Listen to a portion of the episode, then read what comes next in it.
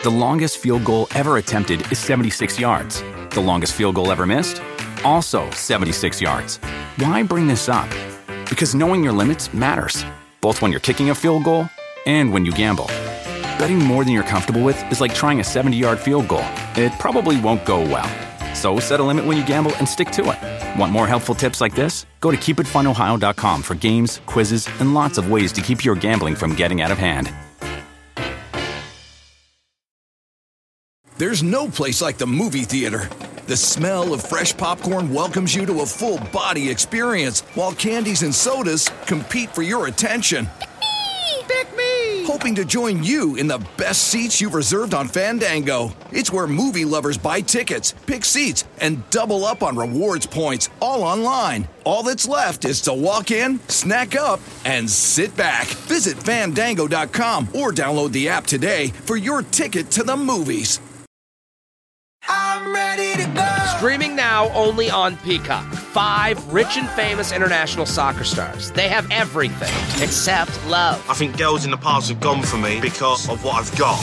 That's why we're going undercover. We're setting them up with single American women. They don't know we are famous. They don't know we are rich. And they'll have to hide their true identity. What do you do for work? I'm an ad salesman. oh, God. What am I doing? Love Undercover. New series streaming now only on Peacock. We broke out Trevor Lawrence. I was like, one of the only negatives I got for the guy is the long hair. Given the fact that you're that you're buzzed like a peach, I would say that there's some truth in your humor. oh, there might be. There was a time and a place where I used to let my hair grow out and do whatever too. Man. That, uh, that's a good picture for a You- day you- that has the date of 420. Yeah, that's, that's an actual photo of later today when Chris puts on a wig that he keeps around his house, so the neighbors don't realize he's Hey, the stoner out back. right. hey, man, I don't know where the owner of this house is, man. Sorry. There, there, there's a certain Mr. Potato Head quality to that image where it looks like the hair just pops off. yes. and you put it in the box, and then you pop on the lips, you pop on the nose, you pop on the ears. You are Potato Head. Uh, thank you. I appreciate that compliment. I do have a big potato head. There's no doubt about that. It's not so much big and fat of a head, it's a long head.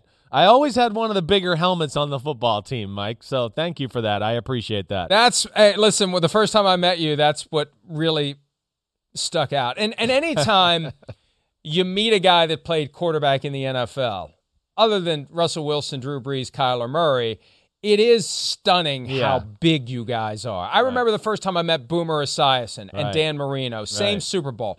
It's like holy crap. What beanstalk did you come down from? But I same Yeah. thing with you. But yes, giant head. When when I am washing potatoes for my next uh, steak fry, I will be looking for a potato that is shaped like your head, and I'll sell it on eBay. Okay, that's great. I like it. Make sure you give it the same haircut I got too. Okay, so we look the same. Uh, Doesn't take much work. No, it doesn't. Doesn't take much Quick work. little buzz, you'll be good to go. Um, what are you What are you doing later today? Four twenty. Any uh, Nothing. God. nothing. No. Oh, I thought you were Cheech and Chonging it later. I just wanted to make No, sure. no. Okay. We, we we do have a draft coming up that's inspired by 420. Oh, did we'll we- explain later? The draft is just you know we always do the draft and we do a draft every day. So anyway, but we have a draft that's based on 420. Trust me on that. It's coming up. Uh, the Ravens very much need the draft because that's the only way they can get receivers. We said earlier we want volunteers, not hostages. The Mike Tomlin line at the receiver position, the Ravens' only choices are hostages, like Hollywood Brown and Miles Boykin a couple of years ago, or a Sammy Watkins, who frankly didn't have many other options. Juju Smith Schuster, more money in Baltimore, no thank you. I want to go to a team that actually throws the football. Here's Eric DeCosta, the GM of the Ravens, a little salty, a little feisty about the disrespect that has been shown to his team's receivers. But we want to have good players at every position. You know, I'm aware that there's some fan discontent with our wide receivers and our drafting and all that. I mean, but in in general, I look at our record and how we win games and how we play football, and I'm proud of the team. I know Coach is proud. I know Joe is proud. So we've got some really good young receivers. It's insulting to these guys when they hear that we don't have any receivers. It's quite insulting. I'm insulted by it too, to be honest. So I think we've got some guys that want to show everybody what they can do. Putting the chip on the shoulder. That's the Here we plan. go. He's ready. Get He's your guys Super fired Bowl. up. start, start just agitating, getting those guys to show up for off-season workouts first and foremost, so they can get better and stick it to everyone. I kind of like that approach. And uh, look, we we know everyone knows. And it's not a Lamar Jackson indictment. It's an offense. The offense doesn't use the receivers. Why do it when you can run the ball so well? That's the the challenge. We know how to run the ball. We run the ball well. Why put the ball in the air if we don't have to? Well, meanwhile, you can't find guys to play receiver. You got to draft them. Yeah, no, I mean, listen, I understand Eric DeCosta being mad about that and all of that, right? I mean, it is disrespectful, I think, to a degree, you know, but I, I think the question is real. You know, I will say this in DeCosta's defense or anything, like, I don't think. You know, there's there's enough talent there in Baltimore at the receiver. I'm not. I don't look at them and go, "Oh man, they're just such issues there." You know, wow, they don't have any talented guys. I think it's more as a whole altogether. It's not just about like lack of talent at the this one position. Yeah, it's not like amazing. I get that. You know, but like you just said, Mike, I mean, first off, they're a running football team. That's the way they're built. They have a quarterback that has a special pair of legs that can run around just about anybody in football. So that's the way they're built. But the passing game, you know, hey, forget the receivers, all of it. All of it's unproven. You know, there's just no proven commodity at all in any aspect of the passing game. I think that's the big thing. You know, you could start with, hey, of course, Lamar. Yeah, he's not perfect yet. We've seen him get better every year. That's the one thing I think if you are a, a, wide receiver out there or anything, you just go, well, it continues to trend this way. So that should be, you know, exciting for the receivers on their team. But they have, you know, of course, Lamar. Then receivers that are, yeah, there's some guys that are talent there. I mean, we saw Hollywood Brown, Duvernay, uh, uh, uh, you know, what, um, yeah, Devin Duvernay from Texas. He's got a little speed, all that. But like, unproven commodities, let alone I think their offensive coordinator's a little bit of an unproven commodity as far as the passing game is concerned. Greg Roman, nobody's been writing home about his pass game and all the schematics throughout the years and doing all that either. So I think it's it's a collective thing here in Baltimore. You know, I understand we want more talent at that position, but I think all of it has to grow to make that position better. Uh, if that makes any sense, there, Mike. And they do have players who are capable yeah, right. of playing at a high level, but if you're not throwing them the football because the offense isn't conducive to it because you're running the ball so effectively, you got one ball, you got 11 guys on the field, you got to figure out how to get the most out of it. And, you know, last year you were harping on the fact that they weren't finding ways to get the ball in the hands of Hollywood Brown. Yeah. Remember he had the tweet after one of the losses where he, he was disappointed clearly that they weren't using him the way they should, you'll find a way to get the ball in his hands, even if it means lining him up in the backfield and flipping it to him and letting him take off with it. That's the kind of creativity you need to bust out of that that mindset where we just need to keep doing what we do because what we're doing works. Well, maybe it does, but it's not going to work all the time. It's not going to work when you come up against a team that's ready to stop it. That's when you need to be ready to pivot to something else. And Yes. I think that is the challenge. But when you look at this Ravens depth chart at receiver, I mean, yeah, they they they need help. And one of the reasons that none of these names stand out other than Marquise Brown and really Sammy Watkins is they don't get the opportunities. No. They just don't. I'm amazed to see Marquise Brown had 965 Well, yards last That's year. That's what I was I was going to be my next point to talk about that to go, hey, as bad as it all was and everything like that, there he was, you know, one deep crossing route away from being a thousand yard receiver, you know. So it, it, he he is, you know, it, it- it's better than I think we're we give it credit for sometimes in our own brain. I think the big thing with Baltimore is just we haven't seen them come through with the passing game in a big moment quite yet. That's the biggest question. I think once they start to do that a few times, that'll silence a lot of the talk around, you know, their passing game and do they have the receivers and all of that. But unfortunately for them, you know, every game they lose, it's like, oh, wait, we can't run the ball that well. And the pass game doesn't seem to ever bring them back to win the game. It's, it's rare, is what I'm saying. So there's just that stigma out there. But you're right. And, you know, again, hey, the tight end is really the focal point of the pass game, you know, but but I think what we saw at the end of the year, at least that was a good start to what you were saying.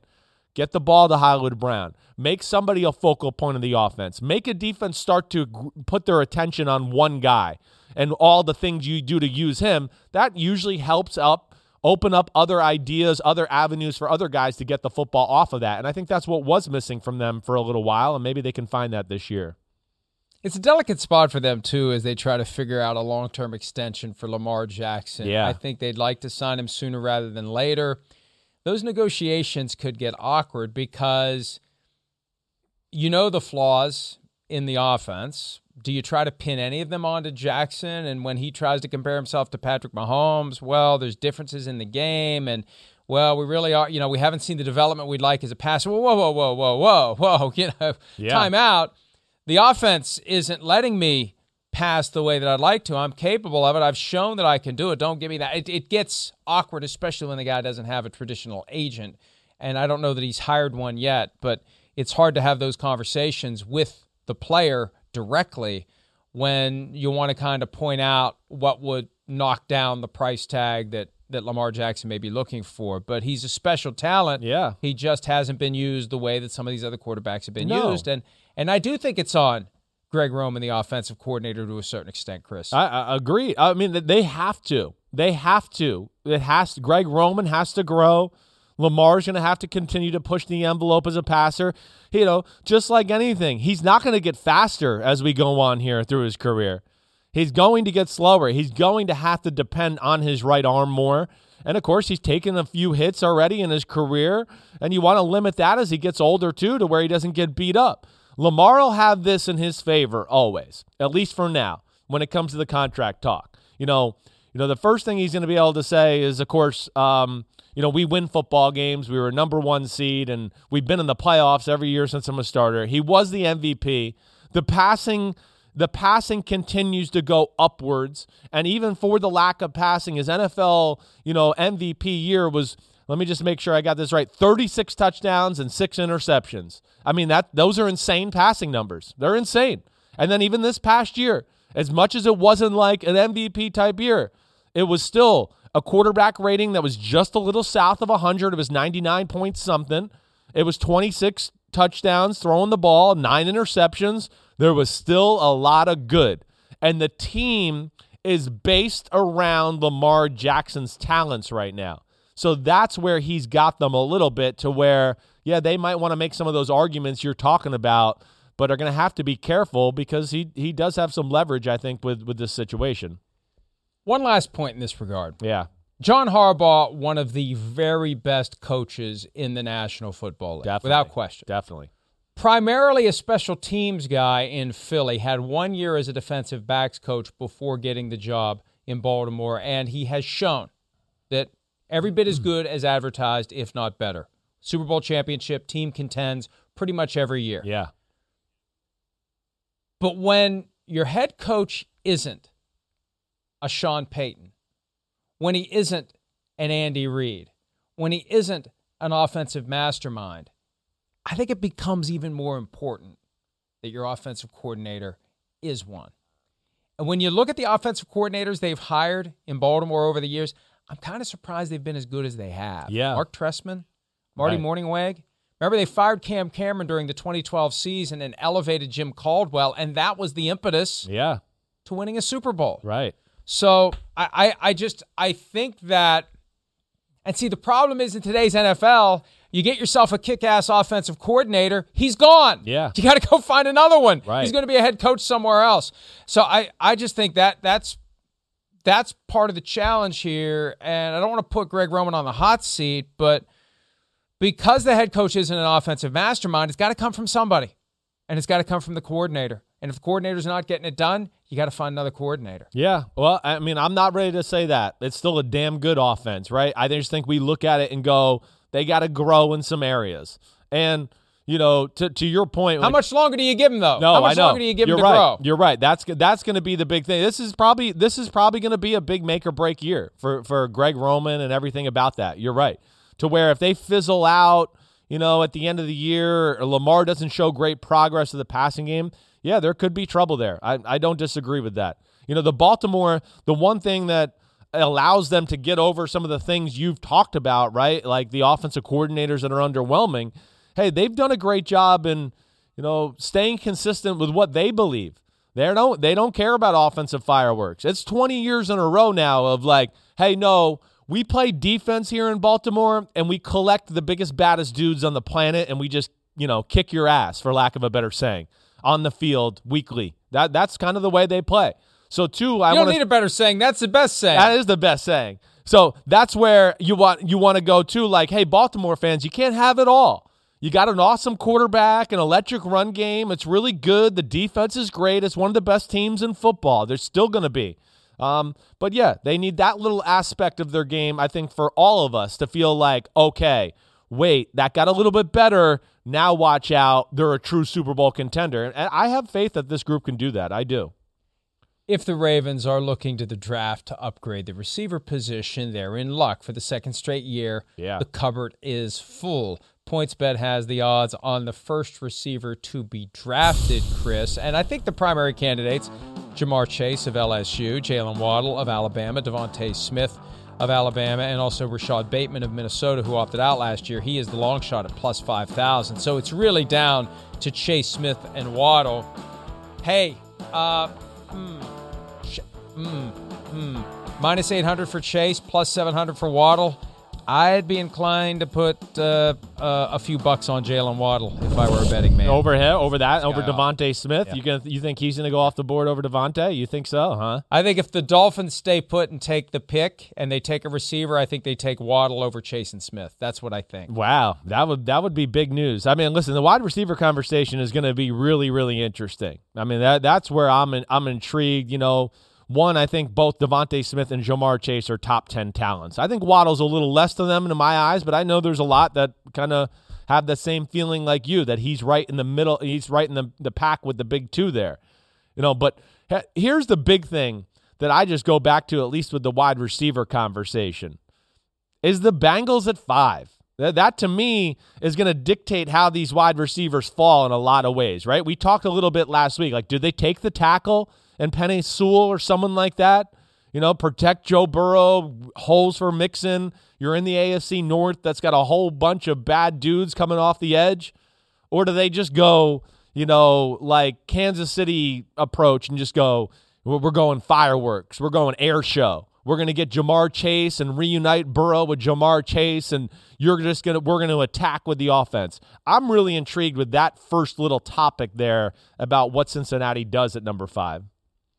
I think you got to protect Joe Burrow. Yeah, and I they, know. they are scarred by the John Ross pick. Yeah. One before. The last guy, trivia question Who was the last guy drafted before Patrick Mahomes? John Ross by the Bengals in 2017 with the ninth overall pick. So I. I and, and then you get Tee Higgins last year, not in round one, and you know the depth is there. I just think they're they're better off waiting. Get the guy who could be your generational left tackle and keep Joe Burrow upright for as long as possible, and and then you fill in those other spots later in the draft. I just think that makes too much sense for them to not do it. And they're very conservative in that way, very careful. Yeah. They do the smart thing. They go with the chalk. They don't try to get too outside the box. And I think the inside the box between the buoys position, Penei Sewell. I'm I'd with- be, I'm I'd with be you. very surprised if Yeah. they don't take him. I'm with if you. he's there. Like, if yeah, he's there. yeah. If he's Right, there. right. Which- Somebody could bu- jump up to four and take him. You're right. It's so clear that they're looking at him. Somebody could just say, "Hey, Falcons, we'll come up and not to get a quarterback, we'll come up to get Sewell." Yeah, no, I, I mean it's a very interesting part of the draft. That's really where the draft is going to get interesting, right there at four and five. And Mike, I agree with you. I think that's the approach.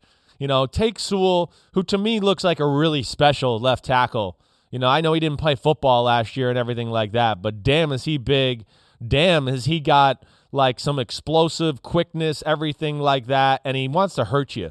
I mean, you can't really ask for anything more out of a left tackle. He wants to kill you, block for the quarterback, do all that. And, you know, to what you started off this conversation talking about, there's a lot of damn receivers in this draft. So Cincinnati sitting there at five can easily get one at 37 once again and get a good guy like they got Tee Higgins at the top of the second last year. So, which one do you think is going to go first between Chase, Waddle, and Smith?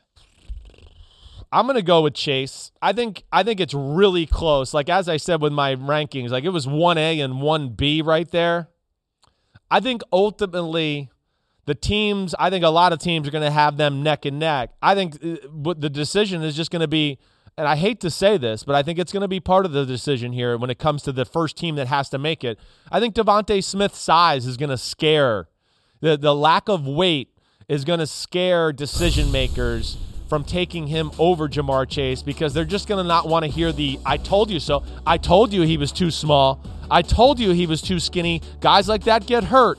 You know, I think that's going to scare that first team off the, you know, off the board with the wide receiver and just they'll make it Ja'Marr Chase.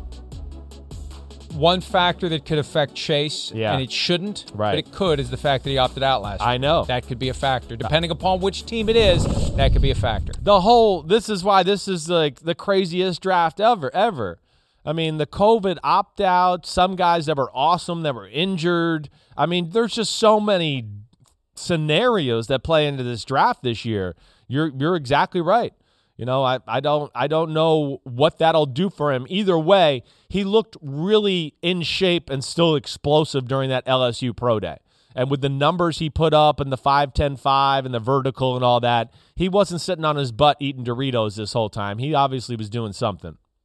You throw in this wrinkle with the players staying away from the voluntary offseason program and the CBA as written is in place for another 10 years.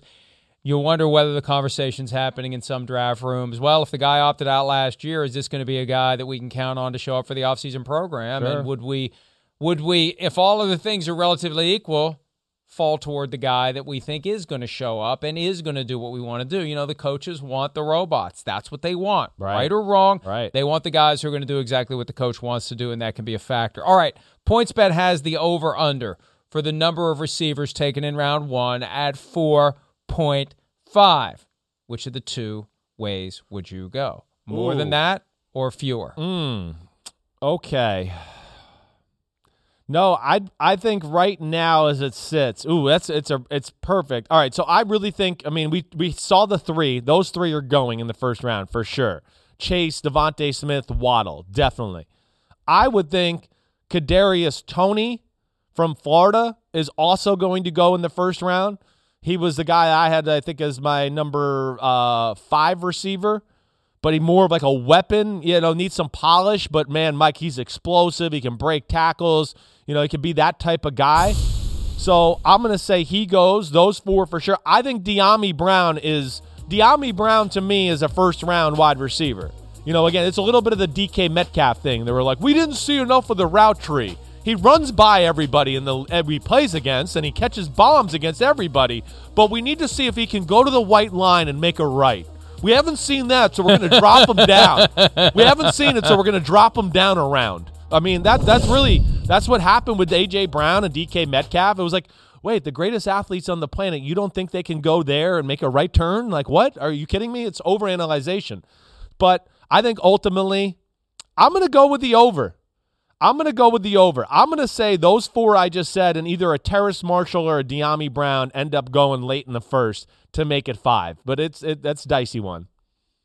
There's been so many occasions where you have uttered a word that sounds like a Simmsism, but ultimately ends up being technically accurate. I have a feeling Which that one? when we look up analyzation, when we look up analyzation, it will be regarded as a word on a website other than urbandictionary.com. I have a feeling. I, you know, I'm just I'm so smart sometimes. It just oozes out of me. I just nothing I can do. You'll be vindicated on 420 of all days for Yes. coming up with a word that Woo! coincidentally, despite your lack of knowledge that it was a word, is a word. Um, I the, the the thing about the receiver position yeah. That fascinates me more than anything else, the curse of being the first guy taken, and the benefit that comes from not being the first guy taken. Sure. Because we've been talking chip on a shoulder this week. There's no chip on a shoulder like the chip on a, rece- a receiver's shoulder who goes lower than he thought he should go. Yeah. I wasn't the first receiver taken. Justin Jefferson, extra motivation. No doubt. You fall around too. Chase Claypool, Michael Thomas, extra DK motivation. Metcalf, That's going to be part of it Yeah, too. Yeah. right. So, so even and and you could take the same guys, and you could flip it around And just the mere fact that a guy fell, that lights a fire that isn't going to be there if he doesn't fall. So that's a factor in it as well. Let's take a break. When we return, Alex Smith, the first overall pick back in 2005, calls it a career. We'll talk about that when PFT Live continues right after this.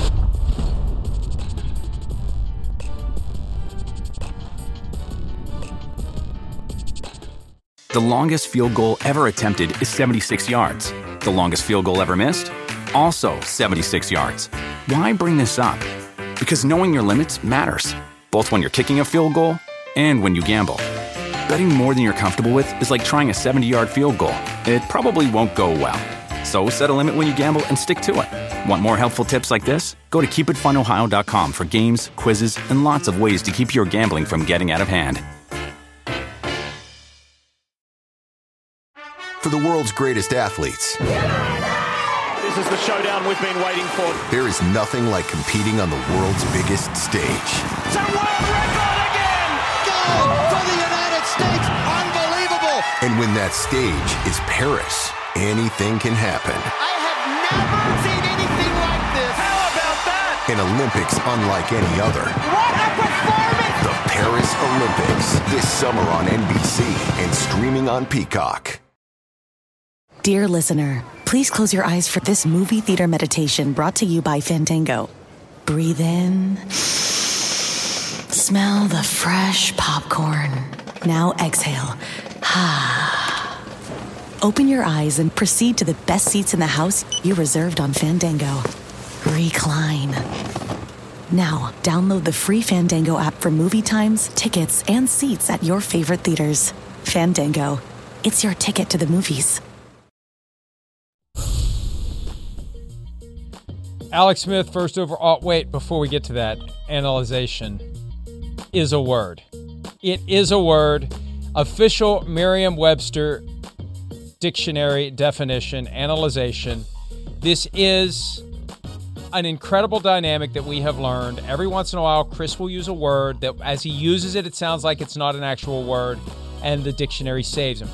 Please do not go to urbandictionary.com and type in analyzation. You will not get the same result. That's all I'm going to say about that. Oh, God. But but the official the official dictionary saves you again, Christopher. Thank you. I didn't. It didn't save me. I didn't need saving there. You know, I like most of the English. There's just no, no. Like there's something the about English- the delivery. Well, yes. When you're not sure it's a word, there's just something about it. The way it comes out, it's like mm, I'm not so sure that it's a word.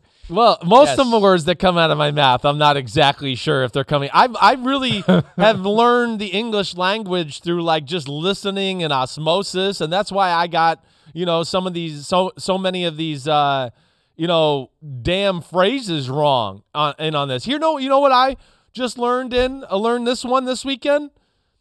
Wait, is it hone in on your skills or home in on your skills?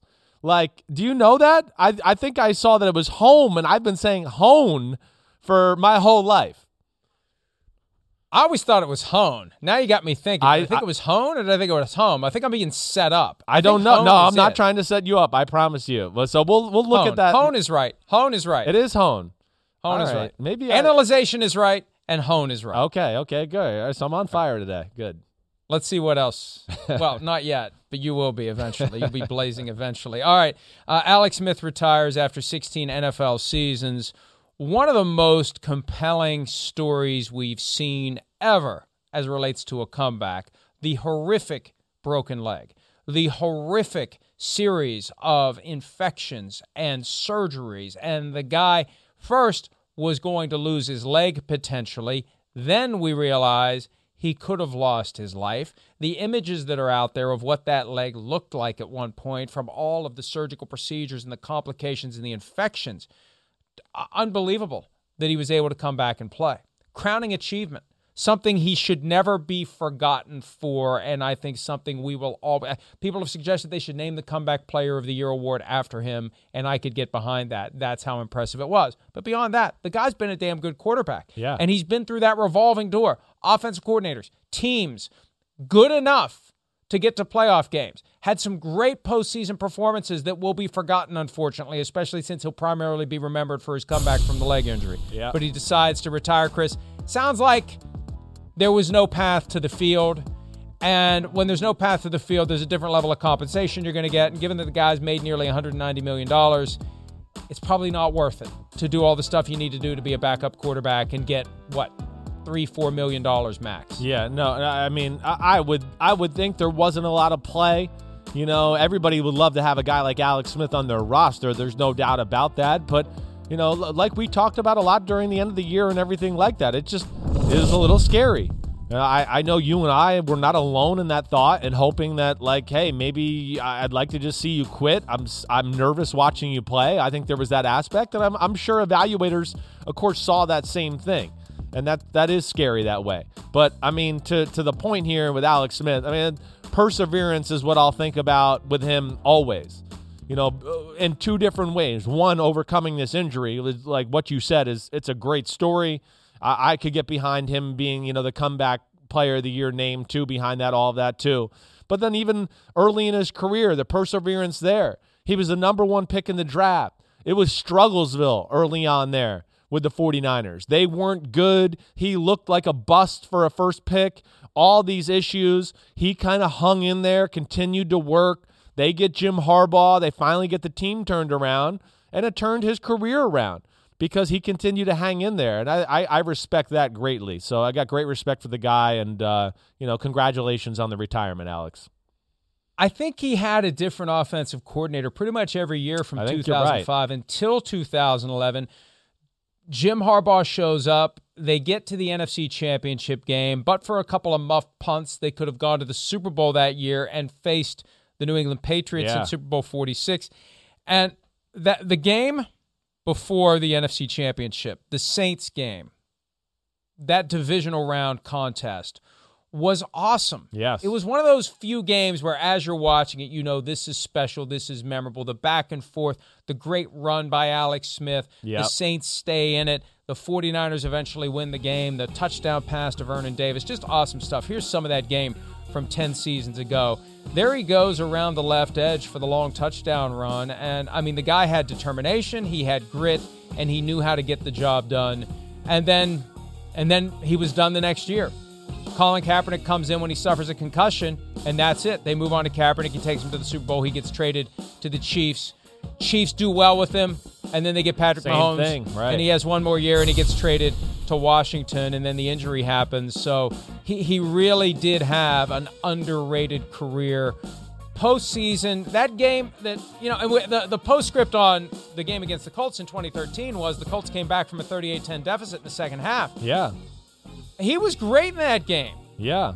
Alex Smith was great in that loss. Right. No, I, I know. I mean, there's there's some memorable there's some memorable moments as far as you know the playoffs. You know the, the Saints game, like you just said, is the game that I'll always remember. If you give me one game to think about Alex Smith, that is going to be it. There's no doubt. So many big plays. It's a lot of fun to watch. You're right. As you were watching it, you're going, man, this is special. Can these teams keep answering each other? All that, you know, and and to you know to his credit, yeah, he was dealt a big blow there. I mean, they were a Super Bowl team, obviously, and they thought hey, they couldn't get over the hump, so they went with Kaepernick. And then really, it was the same thing that happened with him in Kansas City. And the guy just handled it as professional as you can in both in both instances and just continued to move on with life and go other places and be successful and do that. And uh, you know, the fact that he just always got up off the canvas, keeps fighting no matter what. I really respect that in any player or person, and that's really what Alex Smith stands for. And it's this strange kind of curse that he had on his career where he was good enough yeah. to get you consistently right. in the conversation. Yep. But he was regarded in multiple places as not being good enough to get you over the hump. That's right. There are plenty of quarterbacks out there that would love to be that guy. Yeah. They're struggling just to be the guy to get you in the conversation. He's getting you well into the conversation and, you know, it's almost like the mindset that John Elway had when he fired John Fox after getting close to the Super Bowl and getting to the, you know, you, yeah. you can't get me over the hump. You right. get me close, but you can't get me over the hump. Right. And that, that, that, that fact that you're tantalized by being that close, it makes you impatient. And that's what happened in San Francisco. It's what happened. It didn't really happen in San Francisco the way it happened in Kansas City because they drafted Kaepernick before Alex Smith really took off. Right. But in Kansas City, that's definitely what happened. They, they, did a, a hard look in the mirror at the team, and Alex Smith is good enough to keep us in this final eight. We need somebody who's going to consistently keep us in the final four and in the final two, and that's what they did. Yeah, no. I, I well, it makes you like it makes you wonder how different things would have been, right? If there wasn't the drop punts in that NFC Championship game. Would the stigma and perception around him be different if they did get to the Super Bowl that year? You know, and that to where maybe you don't, you know, you don't think that way of him going forward, and maybe the team doesn't think about you know Kaepernick starting that next year when when Smith does get hurt and all of those things. I mean, it, it is definitely one of those what if moments of his life. But yeah, ultimately, I mean, I think you kind of hit it. Like he was really good. He could take you to the playoffs, but he needed a little help getting to the Super Bowl. He wasn't going to be the driving force to get that team there. And I think ultimately that's what made Kansas City draft Patrick Mahomes, right? I mean, it's that Pittsburgh playoff game, if I remember correctly, where it was a close football game, but I can still remember watching film of that game going, damn, you know, there was some plays there to be had. They they they probably should have won this game and all of that. And I would think that's what led Kansas City and Andy Reid to go, wait, we need to find a little bit more of an aggressive, big arm type quarterback. And that's why they made the moves to to, to trade and get Mahomes in the draft. That was the game that got moved to prime time yeah. because of an ice storm Right. in Kansas City. It was a Sunday afternoon game on NBC, and it got slid into the evening. And uh, yeah, and, and and that was a gutsy move That by was. Andy Reid. Wow. But uh, Alex Smith, an excellent quarterback, one of the better quarterbacks of the past 16 years. And I looked it up yesterday. Other than kickers and punters, because there's a few of them still floating around, 2005 draft with Alex Smith retiring, the three non specialists who are left Rodgers, Aaron Rodgers, right? Richie Incognito, Wow. Ryan Fitzpatrick, Whoa. and Frank Gore. if Frank Gore signs with another team. Okay. Well, those are so there's some legends right there. Really. I mean, that really is some some big names and yeah, that's that's a lot of a lot of football. A lot of football. And Richie Incognito, man, I, I forgot he's that old. Holy cow, that's amazing that he's hanging around still. All right, let's take a break. When we return, in honor of 420, our draft, the best holidays that aren't actually holidays. Again, in honor of 420. A holiday, but a holiday. More PFT Live right after this.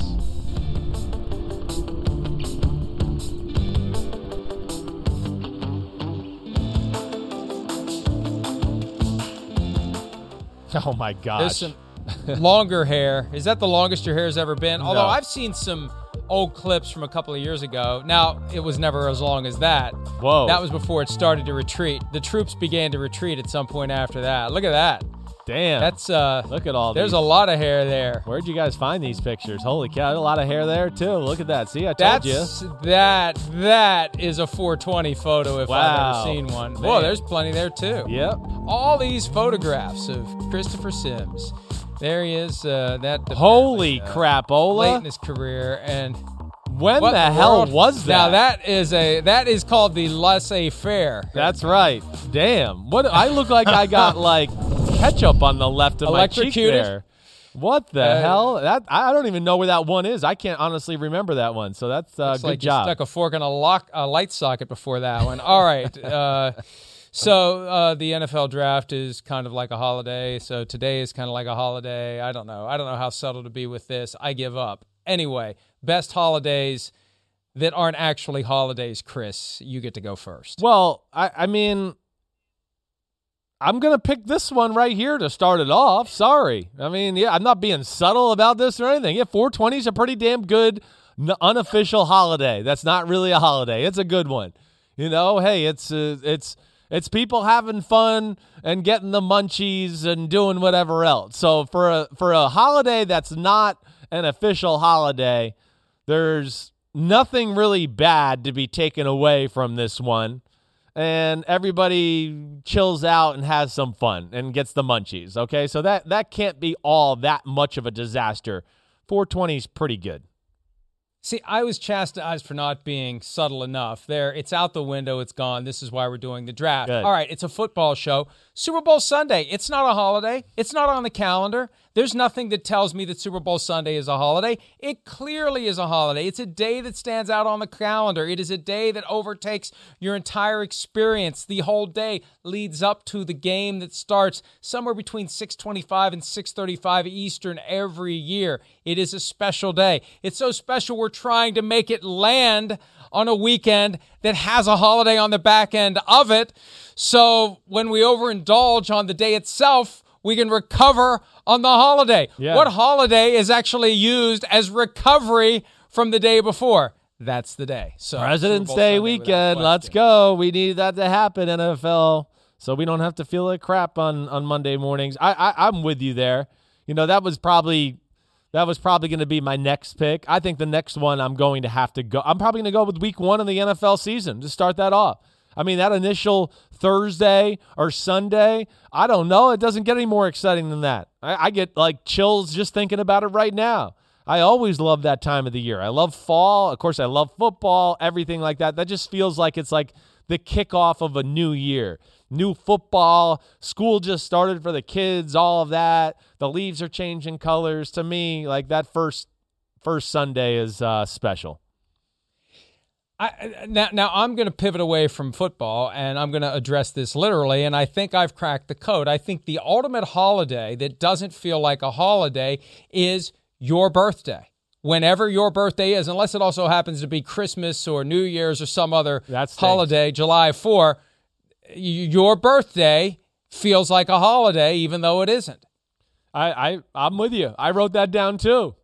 I mean, yeah, it's a holiday for you, right? Screw everybody else. All right, you give me gifts. I don't got to give you any. What a great day this is. It's all about me, me, me, me, me. So I'm with you there. All right, I'm going to go something along that that spirit uh, there too. Snow day. I mean, snow day as a kid. Come on, was there anything better? You know, up here where I grew up in in New Jersey, like they played that loud siren at like six o'clock in the morning. And if it went off, that meant you had no school. I mean, if you knew it snowed the night before, I would set my alarm for like 5:58 just to make sure I could hear that damn siren go off to know we didn't have school. Nothing's better than that. When you think you got school and you don't because of the snow. I always thought the siren was the Russians put the missiles into the air. That's what I always thought. See, Well, you grew up in the 70s. back in your that's what- day. and, and let me tell you, back in the 70s, when you're growing up, anytime you know hear that did. siren, you think it's time to You duck into the cover, desk, which, right, right. which doesn't work. Right. Which, stop. Just stop with the music.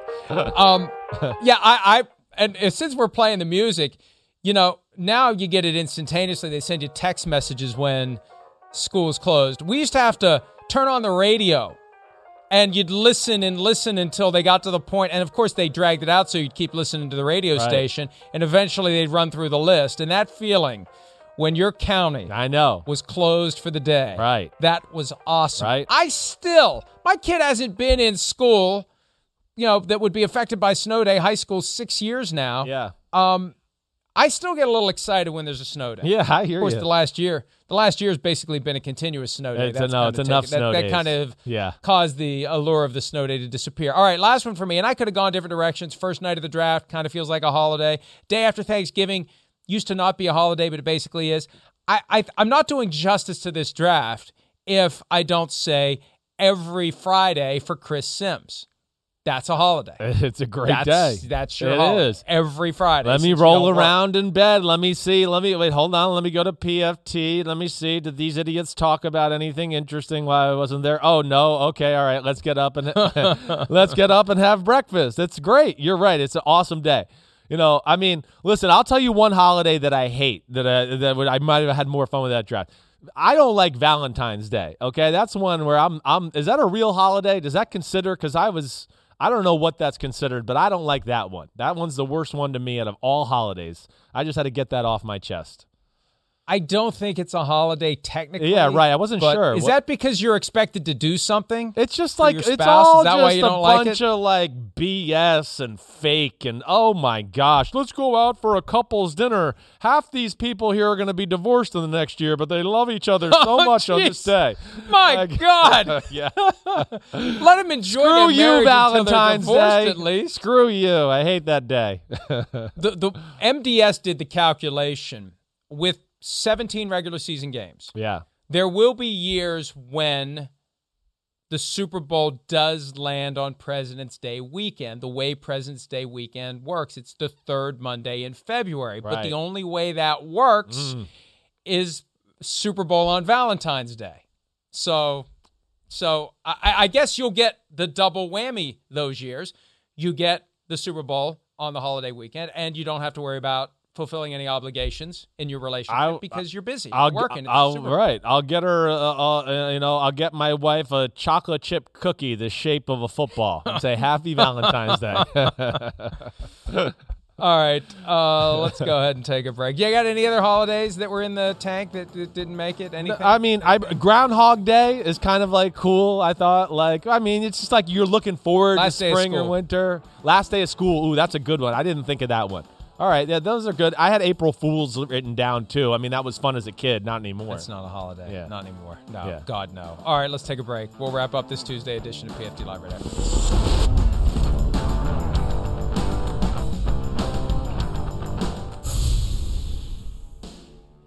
Trey Lance, Pro Day 2 yesterday. More and more of the top quarterbacks having a second Pro Day because they can't have private workouts due to the pandemic. Lance could go as high as three in theory. Yeah. Although, even though he was the betting favorite at one point to be the third overall pick, he's he's not now. Four, I think, is his ceiling.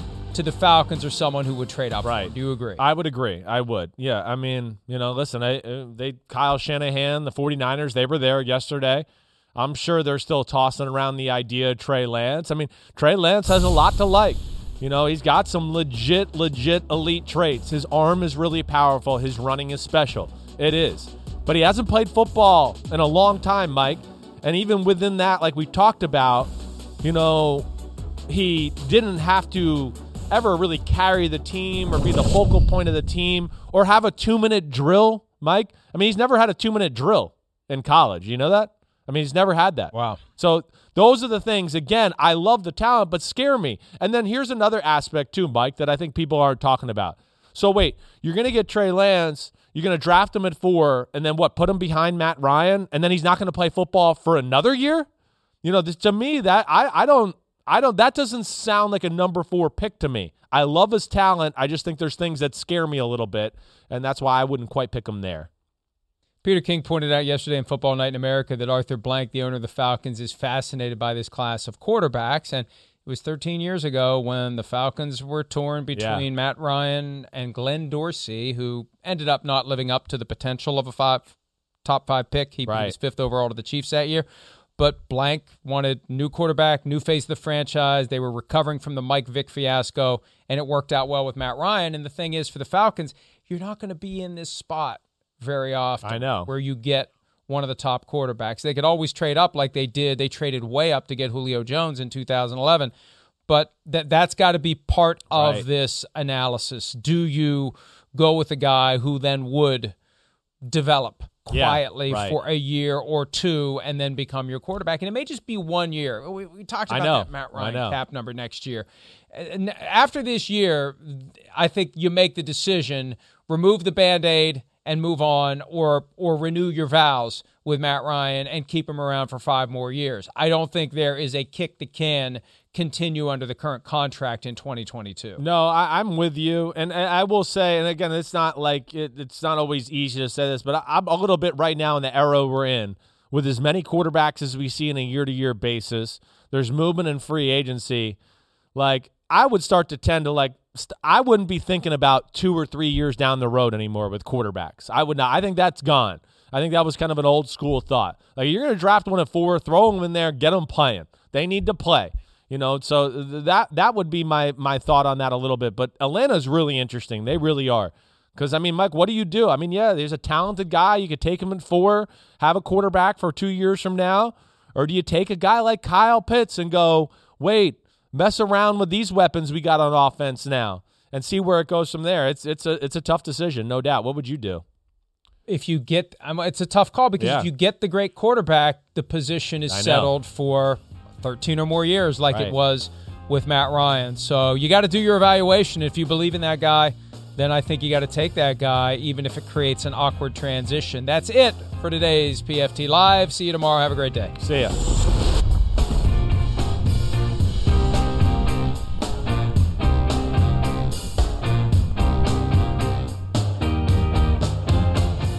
The longest field goal ever attempted is 76 yards. The longest field goal ever missed? Also 76 yards. Why bring this up? Because knowing your limits matters, both when you're kicking a field goal and when you gamble. Betting more than you're comfortable with is like trying a 70 yard field goal. It probably won't go well. So set a limit when you gamble and stick to it. Want more helpful tips like this? Go to keepitfunohio.com for games, quizzes, and lots of ways to keep your gambling from getting out of hand.